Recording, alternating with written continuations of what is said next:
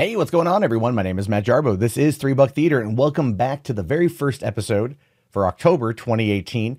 I uh, can't believe we're already uh, we're already in October. There's there's so much still to look forward to coming out this year, and some of it good. Uh, you know, some some of it not so much. That that kind of is Venom at this point in time for me, at least. The way I look at Venom is one that oh, it exists. I I don't know if that's going to be a good thing or a bad thing. Uh, one of my buddies has already seen the movie, kind of gave it like a passable grade, so to speak. Uh, you know, he, he was just kind of like go in with low expectations, but it's fun. And I kind of feel like that's going to be what to expect when I go see it on Thursday night. Uh, additionally, well, what we'll be talking about here in a little bit is uh, Tom Hardy and some of the things he's been saying about Venom, which ultimately I think is going to. Um, again, I think it might negatively impact the film, and that has everything to do with how how the movie's been produced uh, and how it's been handled through post production. But that being said, I, I, like to start off Mondays uh, by taking a quick look over at the IMDb page for the top ten here in these United States. Uh, Night School actually popped off the, the the weekend being number one twenty eight million dollars. The movie scored terribly low on Rotten Tomatoes, which I covered the other day. It doesn't look funny at all. The trailer was really uninspired. And, you know, people went out to go see it, I think, predominantly because, well, Kevin Hart still pretty funny and Tiffany Haddish is well liked. So there's that. But you figure a $28 million opening weekend for those two types of, uh, of, of heavy hitters, at least at this point in time, is kind of low. Then we've got uh, Smallfoot, which is the Channing Tatum led Bigfoot movie uh, family comedy that uh, only again only 23 million, only 23 million uh, for something like that. You figure it would have done a little bit better, right? Uh, a house with a clock in its walls with 12 and a half million. Uh, total gross so far is 44.8 million. So it's not doing too bad for an Eli Roth directed family film, right? I still find it odd that the guy who made, you know, uh, Hostel 1 and Hostel Part 2 and Cabin Fever and a few other things, um, went on to go do a family movie and was like, I really like doing this. I, I think he did it just to uh, get the money in order to, uh, to, to make something else he wants. Uh, Paul Feig's A Simple Favor, 6.6 million so far uh, this last week with uh, 43.1 million total. Uh, I, I don't know if that's considered a flop or not. I mean, it's you know, a relatively poorly marketed film, in my opinion. The way that they've been marketing the movie is trying to play up the mystery aspect of it. Um, still can't quite tell you what it's about. I don't think anyone who has who hasn't seen the movie can tell you what it's about, but I'm not hearing anyone talk about it. So you got that. Uh, the Nun at number uh, five here with uh, 5.4 million. Uh, total gross so far 109 million. Doesn't make, doesn't surprise me at all seeing that that's coming off of the uh, the conjuring universe and that is now a billion dollar one uh, or i should say a billion dollar franchise. Uh, although 109 million for the nun does seem a little bit low considering that uh, i feel for the amount of money that the other ones have earned this one's probably a little bit lower of an earner uh, Hellfest is a new one that just came out. That's I feel like it's a, bit of a, tie, a, a tried and true type of film. Uh, it, it, has been done before, you know. Psychopath takes over an amusement park, turns it into a torturous hellscape for unsuspecting people. Um, I mean, hell, I've even written a movie like that that took place in a movie theater that we shot in L.A. about eight, almost nine years, yeah, almost eight years ago. Uh, Crazy Rich Asians, now apparently the number one earning romantic comedy of the decade or something. I don't know. They they they try to find anything they can to uh, to to give it a high accolades. I hear it's pretty good, but haven't seen it yet. Uh, currently sitting at uh, 165.7 million. The Predator all the way down from number three last week to number eight that's a low drop, 3.7 million, only 47 million earned total. And a lot of people have been going into that asking why, what happened to this film. This franchise should have done a lot better. Uh, and it's possible that it just, you know, it, it failed to hit its mark. Shane Black didn't deliver on what I think a lot of people hoped he would deliver on. And that might be the fact that he could be just not in the right, you know, he could be hitting that slump in a career. He could just be uh, trying a bit too hard. I actually haven't made it out to go see it yet. I want to really bad. I just haven't been able to. Uh, you got White Boy Rick, um, who uh, who is now at uh, 2.4 million for the weekend, 21.7 million total. Uh, looks pretty good.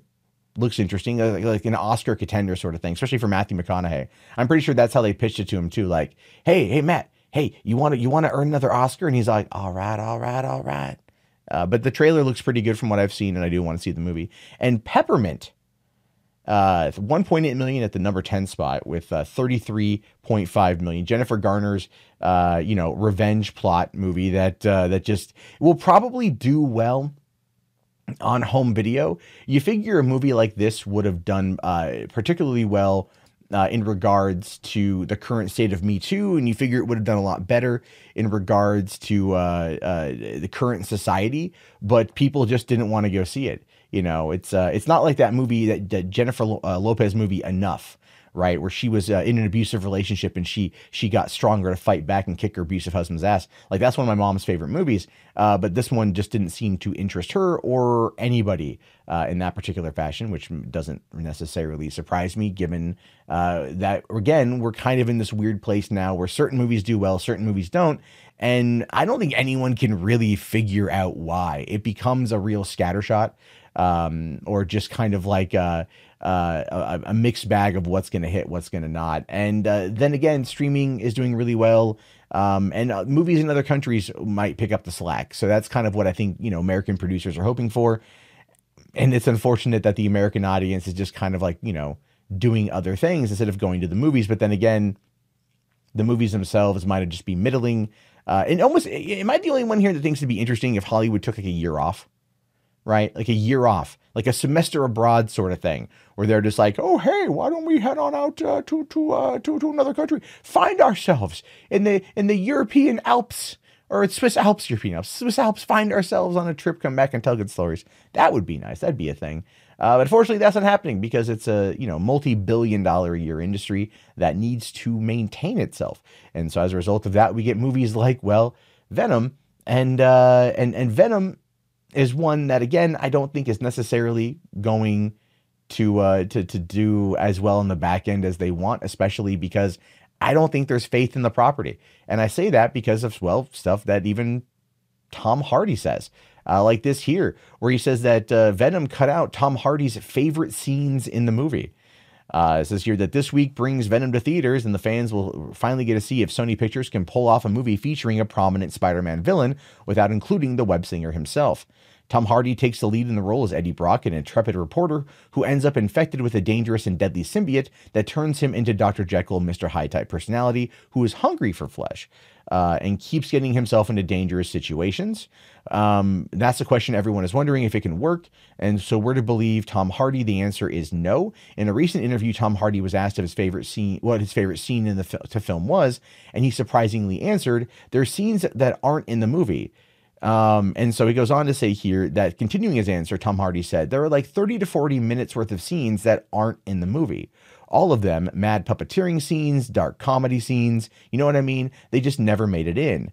Um, and then the reviewer here does go on to say that it's entirely possible that Tom Hardy could be joking. Uh, I don't think he's joking. I don't think Tom Hardy is joking at all in this regard. I think Tom Hardy is telling the truth. Um, and he's he's kind of been covertly defending the PG-13 film. Uh, not covertly, he did come out publicly and say, uh, or, or covertly pushing for an R-rated one. Again, I covered both uh, interpretations of that quote where he says it can fulcrum into an R-rated film or it can fulcrum into a, a to a kids movie, uh, which is a very odd thing if you think about it, because what it ultimately boils down to, um, at least in terms of like the ratings, is that you know, they remove the blood, the blood will all pretty much be CG. So it's not hard to just control alt delete that shit. And, you know, maybe cut away some scenes where he's eating the heads off of people or or snacking on body parts or whatever it is that Venom's going to do in that regard. Um, and you know, whereas I'm sure in the uh in the the unrated cut that we are inevitably going to see, um, that we are inevitably going to see is is going to have that stuff included. I think Tom Hardy is bracing fans for impact. I think Tom Hardy is bracing fans for a relatively sterilized and sanitized version of the character and one that they hope is going to do well enough to warrant a sequel to bring in Spider-Man in order to make it uh, earn more money. And given the popularity and the success of Sony's, or I should say, Insomniac Games, uh, Spider Man for the PlayStation 4 that came out a month ago. And by the way, that game is utterly, oh no, three weeks ago, it was like utterly, utterly fantastic. Uh, I just beat it the other day and I loved every second I spent with it. And I think it'd be pretty cool to have Venom in there as well. Um, especially given the writing of that. Can the writing staff on that game like work on these next like these next MCU films or whatever? Or can like Sony hire them to write the Venom movie or to write a Spider-Man film? And I only say that because the writing was superb, the story was amazing, and it was the best MCU movie uh, you've ever played, pretty much. I know I'm kind of gushing about Spider-Man for PS4, but what I'm what I'm talking about here is they've sanitized Venom. Like I mentioned at the beginning of the show, one of my buddies went to go see it, and he kind of was like, "Yeah," about it. Other people who have now seen it have come out and they're all like, "Yeah." About it. I'm waiting for the Rotten Tomato score to drop so I can do an RT recap to, to show you guys about that because that's kind of where we are right now. We, we're, we're in a place where Tom Hardy's going out there and saying, well, I mean, it works as PG 13, but it could be R rated. We could do both and, and, and have that work. Um, and then, uh, you know, go, go that particular route. Um, but, you know, nobody wants it. That's the whole problem here. Nobody wants a PG 13 Venom movie.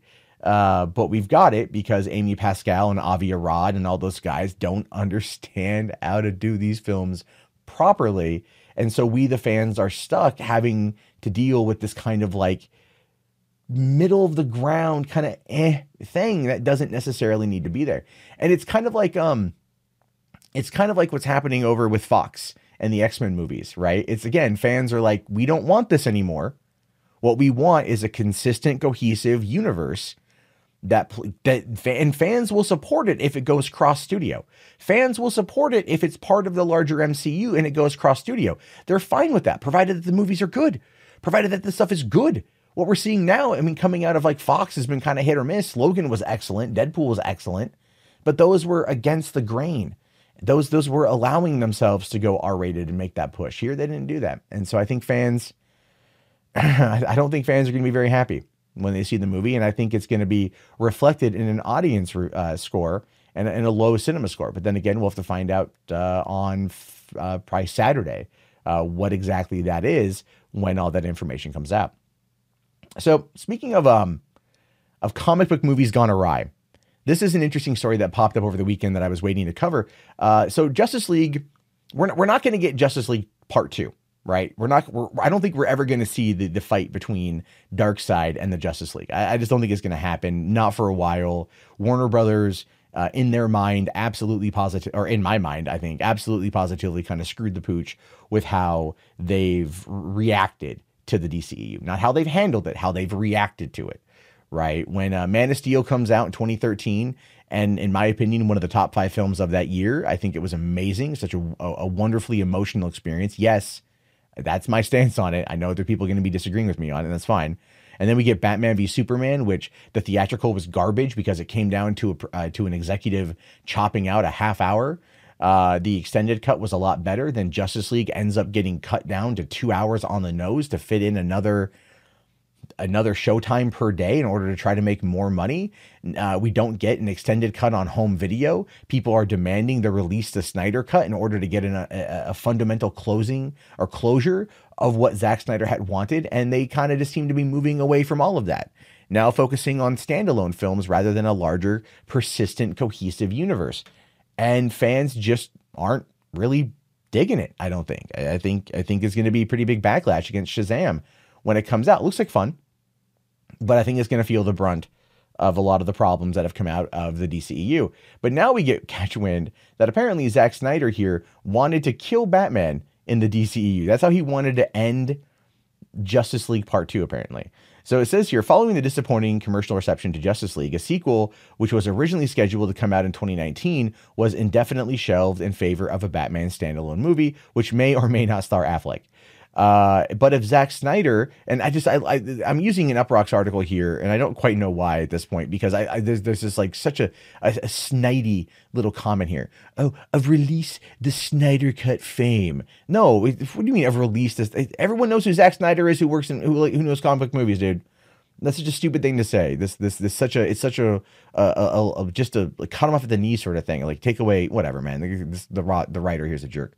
Um, if he had his way, Justice League Two would have killed off the Dark Knight when the director was asked by a fan who uploaded a photo of Superman holding Batman's lifeless body whether this was planned, whether his planned five film story arc would have ended with Bruce Wayne dying, he responded, "Of course." And he made the announcement on Vero, which is his preferred social media platform. It, it's like eh, the only way you hear anything about Vero these days is is something related to Zack Snyder. But then again, if you ever want to go and actually talk to Zack Snyder, that is kind of the place to go and do it because he he it seems like he responds there and fans have flocked there. Now he could have created his own echo chamber, I don't quite know, but I feel like ultimately uh, Vero is where he's at.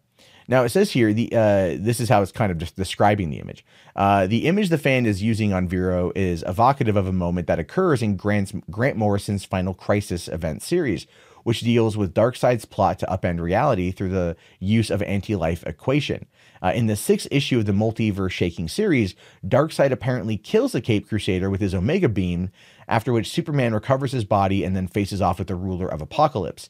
By the end of the series, we discover that Bruce Wayne is not dead, but has in fact been sent back in time by the Omega Beams. Now, that's not to say that's what would have happened inside of this. I mean, we already know based upon the Flash kind of going back from the nightmare sequence and uh, and and warning Batman about uh, Superman and warning him about Lois Lane being the key and what is coming and how we saw that play out in Justice League probably wouldn't end up being just that because like if you're to do time travel at all, the Flash is a person to do it right? Then they did want to do that with Flashpoint. They did already want to touch on that. We know that's not happening anymore, uh, but it does make it really interesting to see what's going to happen next in regards to uh, the series and what's going to happen with uh with with with that. I have no idea to be honest with you. I have no idea uh if how Zack Snyder's film series would have ended. Um, but now we're, we're just never going to get it. And that's again when I criticize the DCEU, uh, that's a big part of it right? Like, I mean, Marvel at least, at least with Avengers Infinity War and whatever Avengers 4 is going to be, they are in fact tying up loose ends that have been plot holes uh, left throughout the previous films. Maybe I, they said that they said that pretty much all of them are going to be tied up. Uh, or at least discussed or touched upon. And I have no idea how true that is. We're going to have to wait and see what happens with Infinity War. But there's a level of care and love that goes into Marvel that is not present at DC. And it is not the creators, in my opinion. It's not the creators of these. People always like to attack, attack, attack, attack, attack, attack. They like to attack Zack Snyder and attack uh, the directors. Uh, I would argue it has more to do with the producers over at DC Films not fundamentally being comic book executives or comic book fans. Whereas Kevin Feige has been working on Marvel movies since the first freaking X Men. He understands it. He has a vision. He has a goal. Disney has recognized that vision. They have supported that vision. And even when there's been some some fumbling in some respects, uh, they have still pushed forward with him because they know that the good absolutely outweighs the bad. And I feel that DC, um, just Warner's just didn't know how to handle it. They don't know how to handle franchises. Warner's doesn't know how to build anything anymore without it being Harry Potter and they just kind of let it die. They let it get uh, to this point where it's now who knows. And you know what? As far as fans go, it becomes uh, who cares, which is uh, I think going to be pretty pretty present when going forward, especially when looking at some of their other projects like uh, like the DCU or the DC universe uh, and what is going on over there as well. So uh, speaking of the DC universe here, this is an, an interesting one because I have the app. I paid, I prepaid uh, for the the year, which gave me a total of 15 months for approximately four dollars and 93 cents per month, which isn't bad actually. It's not it's not bad, not a bad price uh, for for for the time being. Um, I've checked it out. I've I've uh, checked out some of the some of the stuff on there. It's it's fun going back and seeing that the Batman movies are on there and some of the animated stuff and Superman stuff and you know and checking that out. But really, why I got it was okay. I really want like you know Batman Beyond all seasons. I want Batman the animated series all seasons, and I I do want the the animated movies because I, I've missed a lot of those. So that's one of the reasons why I got it. But I got it also for the original content because the original content is going to be interesting, and I think that uh, good or bad, it's going to be interesting. Is the point I want to make. But uh, apparently, pre-order sales or pre-orders for DC Universe have not been very high because, well, uh, what we're seeing here is Netflix to carry Titans internationally. Very similar to how uh, Netflix handled things with Star Trek Discovery season one. Uh, they co-financed and they got it. They got the international distribution, whereas in America it was CBS All Access charging a monthly premium in order to get that particular content. And here we're finding out that the same exact thing is happening again, which just leads me to ask the question why something like DCU exists. Right? Because in the United States, I'm getting screwed. In the United States, I'm getting fucked. Outside of the United States, every, you know, whatever your monthly subscription is, you get Star Trek Discovery and you get something like this, and that is just crappy. Now it says here, while the first live action show the DC Universe streaming service has a ways to go to climb out of the PR hole it created by its first profanity spiked trailer, uh, there's a good news for those outside the US who want to watch it. Netflix will be carrying the show in the UK and elsewhere around the world. And again, I've paid the money for it, so I get it regardless. But what the hell? Again, what what the hell? You know, you want to, you're trying to build this streaming platform and get away from the competition, but you're teaming up with the competition. And the only reason why they're doing it, I, really, the only reason why they're doing it is just because they they get uh, you know it's a built-in market, and they don't have to then separate and differentiate. They want to do that here in the states and hopefully expand it out. But if they're working with with if they're working with Netflix internationally, then people can just download the episode who, who you know online. They're just going to be able to pirate it, find streams. Uh, it's not going to drive them to uh, to, to to getting it here in the U.S. Now it says here, uh, which means you won't have to pay for DC Uni- Universe to see the show, but you have to have have to be a Netflix user. Hundred million of those, right? Actually, 50 million Netflix users in the United States. So 50 million outside of the United States that will get access to DC Universe. Uh, let's see. The yeah, the show follows the exploits of everybody and, and whatnot, and it drops on uh, October 12th, so just a couple days, with episodes releasing once a week in a run of 11 for the first season. Uh, and uh, Netflix right now only mentions it as coming soon. So we don't necessarily know if it's going to be dropping at the same time. I want to say I don't think that it will. I think that if DC is is is set on doing this, which it appears that they are, uh, they're, they're, they would be smart at that point to then you know have it uh, become like the same deal they've got with the CW, which is where the CW has their shows they air on the network, and then two weeks after the series the series or the season finale is when those episodes appear on Netflix for people to then binge and watch. That's what I think they're going to probably end up doing here, and that that to me kind of makes more sense. Like I'm not as against that because then it's like still if they were releasing it week after week after week uh, then there's no point. If they if they if they do that week after week after week, there's no point for me uh, to continue having a service once I get through my 15 months, and, unless they start adding in more shows, because I could just go and find the stuff online or wait long enough, and it will probably eventually come to Netflix anyway. Um, I mean, it doesn't do anything for me to push me to not go and find it uh, in it by alternate means. You know, this is a problem when we deal with, and I'm not trying to advocate for piracy here. What I'm saying is the big problem with the way content distribution happens these days is that because of the segmenting off be, based upon regions and, and things along those lines, is it does p- push a lot of people to piracy. And piracy is not hard. It hasn't been hard. It's never been hard if you know what you're looking for. And, you know, people out there do it now a lot easier than they used to. I mean, back in the day, back in the early 2000s, um, I had friends who did this religiously and they would dive into like IRC chat rooms and, and do peer to peer servers from there. And then, of course, with like, you know, Kazaa and, and was it BearShare and a bunch of those other programs, it got a lot easier. Uh, but then as we got into torrents and then we got into Usenets and things like that, it became a lot simpler. And nowadays, you know, you can find a lot of the stuff on YouTube and you can watch it through there. People will live stream the stuff on YouTube. You probably will be able to find DC Universe when it premieres, uh, you know, on on Netflix or, or on on whatever.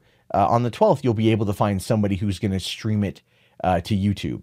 And and that's just where we are right now. And so I know that these companies are trying to earn money and they're trying to stay afloat and they're trying to stay stay around. But the further they get away from where everyone is going, uh, and by separating stuff, then it becomes a problem. Now, look, I mean, I'm complaining about that, and I understand while while looking at the article here that Netflix is going to be handling it internationally, and so the rest of the world will be getting it all on one service, whereas the United States we get screwed. So I see that, but it's like again, you know, like if you're gonna do it, either shit or get off the pot. Don't don't sit there and like, um, don't sit there and and act like it's you know like don't don't segment it out. Do it, do it big. I don't think Disney is gonna internationally is going to sit there and and still work with Netflix. They're gonna pull everything and put it on their service because they, they believe in the product. I just don't think at this point DC fully believes in DC Universe just yet. Uh, I hope they do because I do support the idea of the service. I, I just I just have so much trouble with uh, with with where things are going right now with it. That that news right there kind of bothers me. Is all I really want to say about it. But okay, all right. So let's also talk about Netflix because this is something I don't know how it's going to work out, but I'm I'm I'm definitely definitely intrigued. Uh, Black Mirror is a is a great show. Uh, it's a fantastic show. This last season had a lot of really solid episodes, a couple duds, but there's been like that on every season. Um, and, eh, but this new season that's going to be coming out, they're trying something uh, wholly different, and I don't know how it's going to work, but it is something that Netflix is in fact experimenting with, and that is going to be uh, the uh, the choose your own adventure episode of Black Mirror. Yeah, if you watch Black Mirror, one of the episodes uh, is going to end up being a choose your own adventure, which is going to be very interesting. Uh, now it says here uh, we are always looking forward to the next season of Charlie Brooker's Black Mirror, and today brings an interesting update on the show's next batch of episodes. According to Bloomberg, one of them is going to be a choose your own adventure style thing. Details on how this will work uh, will work remain sketchy for the time of this writing, but it's probably safe to assume that it involves users navigating a branching narrative with their remotes or their tablets. As with the case uh, with HBO and Steven Soderbergh's Mosaic, Bloomberg also mentioned that this is just one of several choose your own adventure style pieces of programming headed to Netflix, with several other pieces of interactive entertainment being planned for as early as before the end of the year. Now, the thing to remember with that is a lot of the interactive content is aimed at children. Uh, this is something that's definitely aimed at adults. So that's what they're going to be going for on that one. They very much want it to be uh, interactive, and they're working on even making. Well, they were going to be working with uh, Telltale Games on doing a Stranger Things uh, experience or game that I think was going to actually end up uh, coming to Netflix. Because I know Minecraft Story Mode, that's what they're bringing to Netflix. They're bringing Minecraft Story Mode, which again is a lot of choose your own. You know, it's it's a lot of a lot of the ability to choose your actions. So they're testing that kind of interactive content, which is interesting to me. It's very interesting to me. Um, I'm hoping that Black Mirror it, it pays off, but I, I, don't know of how that's going to work out so far. Um, I will say though, interactive content on on home video, not in a game, but on home video, can work if done right. Choose Your Own Adventure is a series I've grown up with, uh, and and I know many of you out there have as well. Uh, it's always a fantastic, fantastic thing to get into, uh, especially when you're a kid. I always loved the hell out of it. And a couple years ago, or well, no, it was actually over a decade ago now. They released a Choose Your Own Adventure animated movie uh, that was it was the one about the Yeti, right? Or the I think it was the Abominable Snowman was the one they released, and it was voiced by like Frankie Muniz and I think like Lacey Chabert and a few other people. And it takes you through the the you know the the the, the story, but animated, and you can choose your path. Um, and I sat there one night with a buddy of mine. I bought the DVD. Uh, I went to the studio I was working at, talked to the studio manager. We got some dinner, and I'm like, "Hey, you want to watch this Choose Your Own Adventure thing?" Because we were at the time we were discussing how to use it, how to utilize it within YouTube, because YouTube allowed for Choose Your Own Adventures to be created via annotations. And I had actually been working with him on creating a concept we had called Choose 'em Up, which is kind of a dumb thing, but I actually wrote a story uh, and it's up it's up somewhere on YouTube. I can't even tell you the, the URL for it right now. But I created a choose your own adventure using annotations on YouTube, but annotations are now dead. They're they're now dead. So, you know, you won't be able to do that, but you would be able to use the end credit scene uh, as a way to, to to determine which way to go on that. But the point I'm trying to make here essentially is that um, you could do this kind of stuff through YouTube and other interactive properties. And the the Choose Your Own Adventure story, the, the, DVD was actually pretty fun. We went through it in about an hour and a half, and uh, I we actually went through the A story, completed the A story, and then were able to make it into the B story and complete the B story with what I believe to be the best endings. I went and looked it up afterward. I mean, it was very simple, very basic, very easy.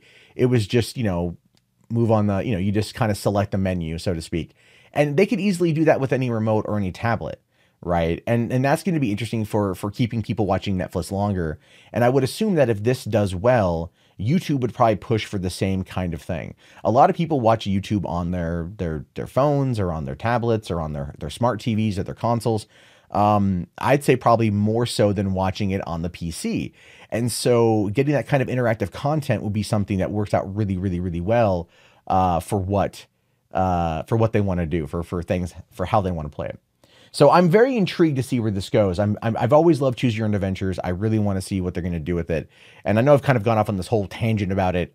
Uh, but again, I just when they start innovating content, interactive content in that fashion, if they do it well enough, I think it opens the door for a lot of other avenues of exploration. Like just as a quick example, um, like for at E3 when they had uh, Bethesda uh, being able to play Skyrim on uh, uh, on you know the whatever it's called, the Alexa, and as a result of that, they uh, made it really interesting to uh, to to me because I was looking at that going like, oh, that would be fun to play an audio version of that, and you might have heard my Alexa go off. Um, so uh, so yeah, it's, it's it's very fascinating to see where things are going to go. So again, I'm interested in that. But anyway, lastly today, and this is this is for the video podcast people. Those if you're listening at home or on iTunes, and this part probably isn't going to fascinate you so much, so I do apologize for that. But we did get the very first image of David Harbour, or the new poster, I should say, of David Harbour as Hellboy, and this thing looks wicked as hell. Uh, yes, it's all definitely Photoshop, but it gives you an idea of the prosthetics. It gives you an idea of what to look for uh, and what the style of Neil Marshall's film is going to be. This thing looks just wonderfully twisted, and uh, I can't wait to see what they're going to do with it. I think I think David Harbour is going to be a good uh, a good Hellboy. He's not Ron Perlman, even though he looks a little bit like Ron Perlman here. He does. He looks a little little little Ron Perlman-y. Uh, and I don't think that's ever going to go away. I think at this point, people are just looking for that because they love Ron Perlman in the role, and we'd always love to get to see a conclusion to that trilogy. Sadly, it never, ever, ever happened. I hope one day Guillermo del Toro will find a way to kind of release it comic book wise to give us uh, an actual conclusion to that story, which would be pretty, pretty damn cool if he did. Uh, but this one opens up on April 12th, 2019, bumped uh, three months from January.